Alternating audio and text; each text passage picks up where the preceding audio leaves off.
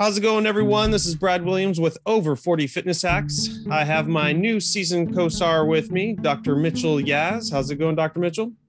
It is awesome to be with you, Brad. Looking to spread the gospel about being pain free and having the life you so justly deserve. Awesome. Can't wait. Can't wait.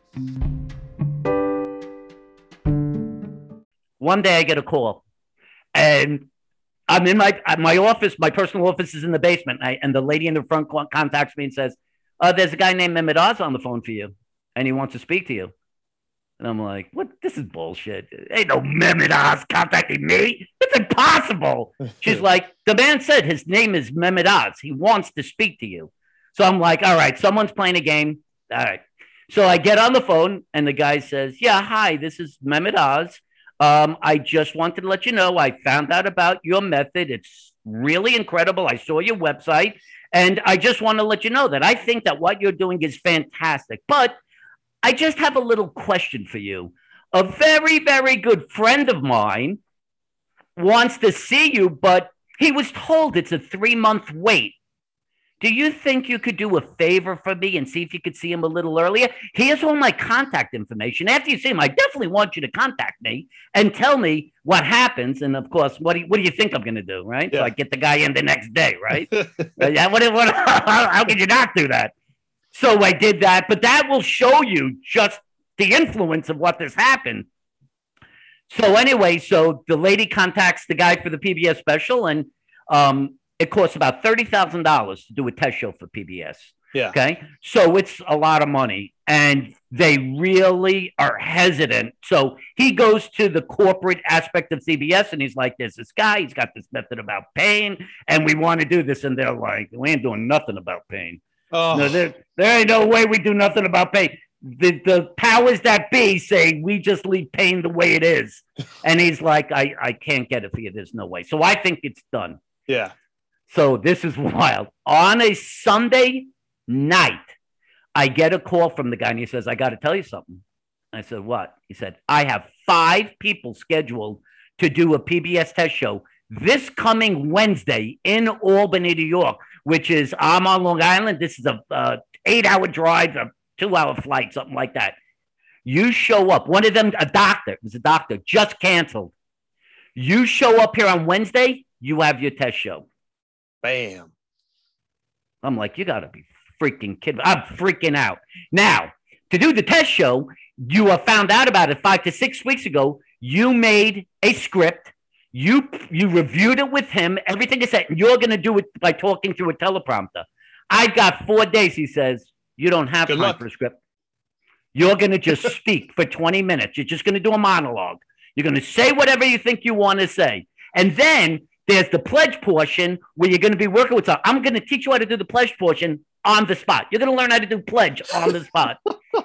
and I'm like, oh, okay. This is, uh, I mean, I, if this is what's supposed to happen, fine. So I get up there, and the way it's set up is there's this big sta- uh, uh, stage, and they have four cameras. And for the test show, there's nobody in the office, in the in the audience. And he says, okay. He goes into the control room, action. And I'm like, uh, this is Mitchell Yass. and I have this method, and he's like, oh, God, God, God, God. and then, and he just he's getting mad at me, and he's like, I thought you had a reason for coming here. You you want to resolve pain. You have this method. You edu- you developed this. It's it's taken you decades to develop it. You are trying to reach people. Look into that goddamn camera and tell them why they should get this, get your method and it just juiced me up and i went just ballistic and i was just angry and foaming and he taught me how to talk to the four different cameras. Don't stay at one camera. It takes and so i finished that part and it probably took us on a three four hours. So he's like okay now we're going to do the pledge portion and this guy comes out and he is renowned in pbs yeah. And he says okay here's the way we're going to do it. You see there's two cameras there. This is camera one this is camera two when you're going to talk, you're going to talk into camera two, which is to the right. When you're not talking, you're smiling and looking straight ahead at camera one. You never, if he talks to you, never look at him. Never look at him. if he asks you a question, never look at him. Just stare at camera. This is this is wild. Stare at camera one, and then when he talks to you, pause a moment and say, "Thank you, Bob," and talk to camera two. You have to talk to camera two. That's your camera. When you're done, don't look back at him. Go look at camera one. This is so bizarre. Yeah, and that's how to, the world of video it, works. Uh. It's the way. And so you're literally trying to figure this out on the spot. And like for the first time, he says something, and I say, "Well, Bob," I said, "No, no, don't look at me. Don't look at me. Look at camera. Look at camera one. Don't." And then eventually, I'm look. I, I say, "Okay, Bob," and then I talk, and I'm talking to camera one. He's like, "No, no, no, camera two. And this is all happened. And this is after I've just spent three to four hours getting that other shit done. It's finally done with about six, eight hours. And I am literally exhausted. I can barely stand up. I am so exhausted from this premise. And so finally we're done. I said, you know, what do you think, man? How did it go? And he's like, first of all, the fact you pulled this off is a miracle. Nobody has days. ever done it spontaneously. Nobody has ever done it spontaneously. That was freaking amazing. I said, What do you think? He's like, I won't know until we send it out. And what they do is the test show is put in five locations. It's Buffalo, Albany, Miami, Dallas, I think San Francisco, and, and Los Angeles. Five, five, and it's put on like 11 o'clock in the afternoon, three o'clock in the morning. And you have to have written a book because that's your pledge okay. gift. And quite simply, they show it. They look for pledging who the number of people that pledge that determines if it's successful. And if it's successful, you get to do the full blown pledge show. So I don't hear shit for like three months. and I'm on vacation with at the time my wife and my daughter. And I see it says the guy's name, and I'm like, what the hell is this all about? So I call him, hey, yeah, what's up, man? How's it going? And he's like, I got to tell you, we got the results of the test show. And I'm like, oh, was it good? Did we do anything? He said, you broke every record Bam! by a gazillion. So the num the most test uh, pledges that anyone got in a test show was like 75. You got 300 and something. Wow. We want to sign you to a set. We want to sign you to a test show. So uh, to a pledge show. Yeah. So that's the next step. So now I'm like, oh my God, I'm going to do this pledge show. How excited. I still don't understand exactly what it means, but okay, that's cool. So he thinks this is going to be the biggest show ever. So he wants to get a major publisher. So you you do the show and you have to have gifts. So the gifts for me were going to be my book, my new book that I'm going to produce, a set of exercise um, resistance bands. Um, uh, uh, so what else do we have? Uh, it was the bands, the book. Um, I think a video on how to do the exercises, and then um, there was going to be another piece to it. So it was going to be four pieces. So he wants to get a major publisher. The dude lines up Harper Collins, the largest publisher in the world. Largest publisher in the world. I'm about to sign to Harper Collins, the largest publisher in the world. And wow. he says, you know what? I think there's someone better for you. Um, Hay House Publishing is the second largest publisher in the world, and they do live um, shows. That they have a speaking tour. They have their own radio station. I think that that's a better fit for you. So he tells me he's going to go into the head guy. And what he did was he just put my test show down. He put my first book down. He says, This is the guy that's going to be the biggest guy on PBS. You got a week to decide. If not, he's signing with HarperCollins. Bam, that's enough pressure right there for him. it was it was that simple. And so, like within a week, I heard that we were going to sign. So we went through all the process. So I'm going to write a book for for Hay House Publishing, second largest publisher. Now, anyone who knows Hay House will know they're into spirituality. They're all new age, and they're they're taking on a physical pain guy, which is very bizarre, completely outside their character. They never, but and people always understand, always ask me, how did you get Hay House? It was a part of PBS. The guy had convinced them this is going to be the biggest show, and they had never had an author do a PBS special. So this was going to be a first for Hay House as well. Wow. So it's it's wild stuff. I mean, they say write everything you need to know. You know, you know about pain, and you know we're going to comprise this book, and and they figure out names of books and stuff. And just to appreciate how crazy this is, um, I was still working. So at night, from ten to two in the morning, that's when I would go and I would write. And I was told in September you have to be done by January. That's when you have to finish the manuscript part. So I had three months basically. In three months, out of my head with not a single document on the paper on my desk, no reference. I wrote 432 eight and a half by 11 pages. 432 out of my head. So I handed in, and it was every part of the body, and it was everything I knew, and it was all the stuff I talk about. And they're like, "Are you freaking crazy? Yeah, we got to condense this, this down to 100 Yeah. pages. this ain't gonna be no war and peace thing. We got to shrink this down." So they have ha- professionals that do that. so so so like how you gonna you're gonna reduce it by reducing the types of courses? I'm like, you can't you can't do that. You can't tell people, oh, some of the courses that potentially are available, we're not going to tell you about. So we said, okay, what are the most significant areas where people have pain? And we'll say that the book really focuses on the primary areas. So we took out the elbow, the wrist, the hand, the ankle, and the foot. And that's how we got it down. And so they figured out the name and it all went. And so we ended up doing the PBS special. And How did, how did that how did that fare versus uh, yeah, so so here's the, the thing. local stuff? Here's the thing about the PBS special. So what happens is you're going to do th- three 20 minute monologues and they're beautifully done. And anyone can go on YouTube, Dr. Mitchell Yasin. You can see them and, and it's really professionally done. The key to PBS is the pledge portion. Yeah. and it you have to have this natural relationship between the host and the the, the celebrity the guest whatever and there's got to be this connection and this kind of go between and stuff like that well you don't know who's going to ask you to go live to the pledge portions. Other than that there's going to be a national one. And so you have to make the national one. And as far as i'm concerned I don't think the instructions I was given was very helpful. Basically, he told me whatever they ask you, the host who's going to do the national one, always come back with, well, what's most important is that you pledge to PBS. So please pick up that phone and Yeah. pledge to PBS. and every, and what do I know about this? This Yeah. is the guy. He's a big guy. He's telling me to do it. So every answer I gave had, Had that. that. Well, it's a call to action. It's like the, the earliest forms of call to actions. Yeah, but it doesn't exactly come across very sincere. yeah. And so the national ones didn't get the results they wanted. When I went to 13 live ones, um, you get rated zero to five. Five is you're the best, nobody beats you. Four, you're one of the highest ever.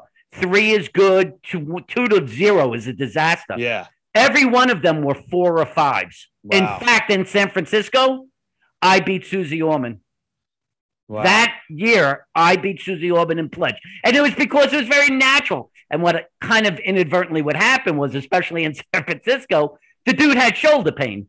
yeah. And so I meet him before we're going to go on and do the live pledge. And I'll I'm like, let me. shoulder if you hit if you crush this word. I, I, I swear to God, it's just me being me. I just would say, "Where's your pen?" Okay, so what you have is he had a shoulder issue. I, I, I basically massaged out some nodding, had him do some exercise, and instantaneously had more range of motion. so the dude comes on and says, "I got to be honest. With. I, I got to be honest with you. The guy just literally did what he said he does. He really just did to me. And so um, people have a natural affiliation to these hosts. These hosts have been in these locations for 10, 20, 30 Oh, yeah. years. So when that guy says that, oh, that's real. It's real. It means something. And also, obviously, didn't it kind of like soften the relationships when we were live? It was like I was talking to a friend, right? yeah. And so those went extremely well. So it just turned out that it overall nationally, it didn't have. They made back their money. It cost one hundred fifty thousand dollars to make a PBS special. Yeah. They got it back in spades, but it was not the. It didn't have the um, long-lasting Yeah. effect that I think everybody thought it should have. Yeah. But still good to put on your resume and It's very impressive. Most when they find out that I was a PBS, uh, I I was a PBS, I had a PBS show. People like people understand that's now you not an easy that. thing, right? That that's not. It's not easy. And think about it. If you even watch PBS today, you'll see that the substantial number of people who are doing PBS specials are the same people. They're doing their fourth, their fifth, their sixth. So you know, you go back to the period of time this has been going on 40, 50 years. I'm telling you, I bet you less than 100 people have actually done PBS specials. I'm talking national specials, not a local regional one, but a national special. That special was aired. The craziest part is the ones that like come out of Buffalo Buffalo has a massive reach into Canada. The ones in the upper uh, in Los Angeles, I was getting contacted from people in Ontario Oh, wow. telling me I saw. Oh, I I got a massive level of people from Canada from the PBS special who saw me, and that kind of was the next big growth stage. And then finally, kind of a year after that, it was um, this magazine called What Doctors Don't Tell You, which is an international magazine sold in 20 countries, translated into 14 languages, produced in the UK, does a cover story and it says how to really get rid of your pain. What you're doing is probably wrong. And I know nothing about this. I swear to God, I know nothing about this. And it's sold in the United States at Whole Foods and Publix and some uh, Barnes and Noble. So a lady that I know in Atlanta, Georgia, calls me up and she's freaking out. She's like, "Oh my God, I can't believe this um this uh, article about you and what doctors don't tell you. This is amazing. Like it's like seven pages long." And I'm like, "What the hell are you talking about?" Yeah, I don't remember this. I don't even know what you thought. And she's so excited. She she's not giving me a chance to like slow down. I don't know what you're saying. Why I haven't done an interview. I would know if I did an interview, and I haven't done an interview in a year, two years. I I don't know. No, no, no. I'm looking, and I'm like, what are you talking? What doctors don't tell you? Go there. So I go to a I go to a Barnes and Nobles, and sure as shit, there's this article about and, and I mean it's seven pages, and it's highlighting the book, and so I'm like, I gotta find out what happened. So I contact the editor in chief. Her name's Lynn McTaggart. And apparently she had friends. One of the chief offices for Hay House is in London. And she knew people there. They must have known she was having back pain, told her about the book. She used the book, resolved her pain, and decides to do this article unbeknownst to me. Wow. Can you even do that? Or I guess maybe back then you could. Oh, well, I don't have I the mean, it's rights to it. for you. Yeah, I don't even have the rights to it. The the, Oh. the publisher has the rights Oh, to the okay. book. Yeah. So um, it doesn't, you know, I have no control over any of this stuff.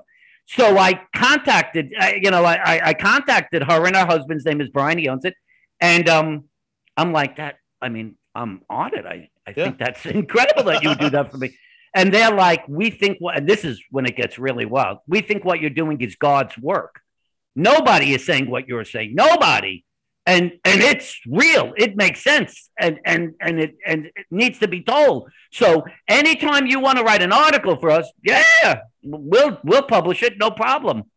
So I end up writing a couple of articles, and in May, I think it is 2018, January 2018, I do an article about sciatica and that it's not from the spine, it's actually from a muscle impinging on the nerve in the butt.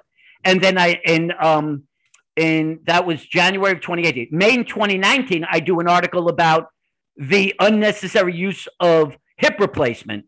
That in fact, all the evidence is that pain is not coming from the joint, it's coming from surrounding muscle. Those two issues are the fastest selling out issues of what doctors don't tell you in over 30 years of it being out. And they're like, to this day.